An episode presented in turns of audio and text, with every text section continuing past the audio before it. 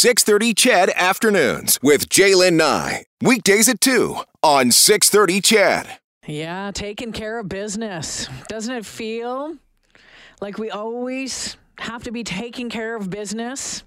Maybe you come home from work, you're done work at five, but it's seven o'clock. Maybe you get an email from your boss, from from a client, and you're like, oh, you know, I got to get on that. It can't wait till seven o'clock tomorrow. But maybe it can. Maybe it should. What is it like for you? How do you handle work after hours. How do you handle dealing with those emails, possibly those phone calls? Have you heard about the right to disconnect? The idea it first emerged in France, and a law was passed in response to concerns that mobile technology had negative impacts on work life balance. Four other countries have since adopted this right to dis- disconnect legislation. A number of others are studying the issue. In Canada, workers currently do not have a right to disconnect, but the federal government has established the Right to Disconnect Advisory Committee, which is holding meetings on the issue. They're looking at it and considering okay, what could be done, what would need to be done, how would it be done? Now, having said all that, Ontario appears to be taking matters into its own hands by introducing legislation on its own that includes the right to disconnect. So, this is what it looks like. The legislation would require employers with 25 or more employees to develop disconnecting from work policies. And that could, would include expectations about response times for emails and encouraging your employees to turn on out of office notifications when they're not working. So, as I mentioned, I'm curious to know how connected you are at your work. Are you always working? Is there that expectation to return emails or phone calls after hours? Let me know at 780 496 0063. I want to talk more about this with Shirin Khamisa, career and workplace expert Shirin is the founder of Careers by Design. Shirin, uh, welcome to 630 CHED in Edmonton. Thank you. It's a pleasure to be here. I'm curious to know what you think about how big of a role the pandemic has played in all of this, because I think for a lot of folks who have been, maybe still are working from home, those lines got, you know, even more blurry about that home and work time. What do you think? Absolutely. It's like our work has overlapped with our life. And navigating that is tricky to say the least. And it brings up all kinds of questions and issues. So, what kind of pressure do you think are on employees right now, especially those working from home? What what are they feeling? Because I think, you know, the folks that are that have been working from from home. Um, you know, I've been feeling especially, but I think that that, that blurred line happened even pre-pandemic for a lot of folks. Absolutely. I think when technology allowed us to work from anywhere, this first started becoming an issue. And it's the pandemic that has really brought it to light in a much larger way. Shirin, I'm not sure if your phone is cutting out on me or not here. Can you hear me now? Uh, I can hear you right now. Yeah. okay, let's let's keep going. That darn technology, right? That that's, that that's we're, we're, blaming on all of this. We love it, we hate it. So yeah, I mean, do you, do you think a lot of folks were feeling this even before the pandemic? Absolutely as soon as we were able to work from anywhere using our devices, it has start it became an issue. And throughout the pandemic, it has just intensified because we don't have clear guidelines mm. and expectations. And so often this can lead to people um, feeling very anxious or feeling like they always need to respond. And sometimes that is the case. And a lot of times it's not the case. But because of often some people are very responsible, conscientious, um, and they feel that it's their job to be there all the time. I guess I wonder what this uh, right to disconnect uh, would look like. Um, you know, maybe time limits on on emails or phone calls, and and how it would be determined whether or not you could do this or not. Because I think each company would really have to look at this differently, wouldn't they?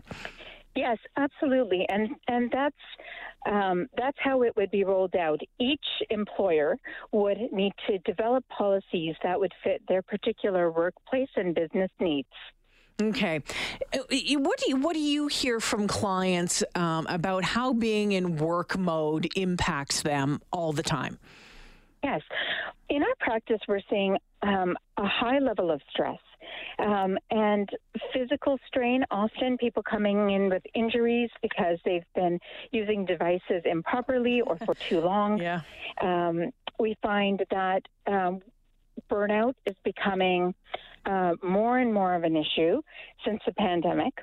Um, and people are becoming isolated mm. because the hyperconnectivity and always being on and being in work mode results in um, a lot of uh, connection to our colleagues, but less and less connection in other relationships, including our very close relationships and family life, which is also suffering. You know what, Shirin, I think um, you know a lot of people could see the the positive benefits for the employees, but what what would be the positive benefits for the employers? Great question. Employers who are looking at the long game will really embrace these policies. The reason is that it will allow them to attract and retain employees. Um, when people get burnt out, and you know, they often don't come to the employer with the issue, they they just resign, they leave, or they need to take a sick leave, and so it can really become an issues an issue for employers who need to attract and retain talent. What would be the disadvantage to dis- disadvantages to this? Well, I think the first thing is when something like this comes into imp- into effect, right away there's going to be um, an impact where employers were used to getting responses right away, projects moving along quicker. Um, but that's still a very sh- the short term gain, um, that disadvantage, because in the long run, um, it will produce better productivity um, in in employees. Interesting stuff. All right. Well, we'll see how this unfolds in Ontario and possibly in Canada in in the in the years ahead. Shirin, thanks for joining me this afternoon. You're most welcome. It's my pleasure. All the best. Shirin Khamisa joining me. She is the founder and principal of Careers by Design. So, yeah, we're talking about this right to disconnect. And I've been seeing it more and more here within my workplace. I can get uh, emails from Toronto or Vancouver. And at the bottom, um, you know, it says, you know, I understand that our work hours may be different. I don't expect you to respond to this immediately or, or you know, something like that. So, there's a couple of things here. Um, you know, first off, I think depending on the business that you work in, you know, this is something that could be done or couldn't be done. You know, all I can do is, is speak to the business that, that I work in where news happens 24 7. And so constantly looking to, to find out the latest, what is going on, and need to be on alert in case all hell breaks loose and my boss calls me or I get an email saying, hey, you know, we need you back here.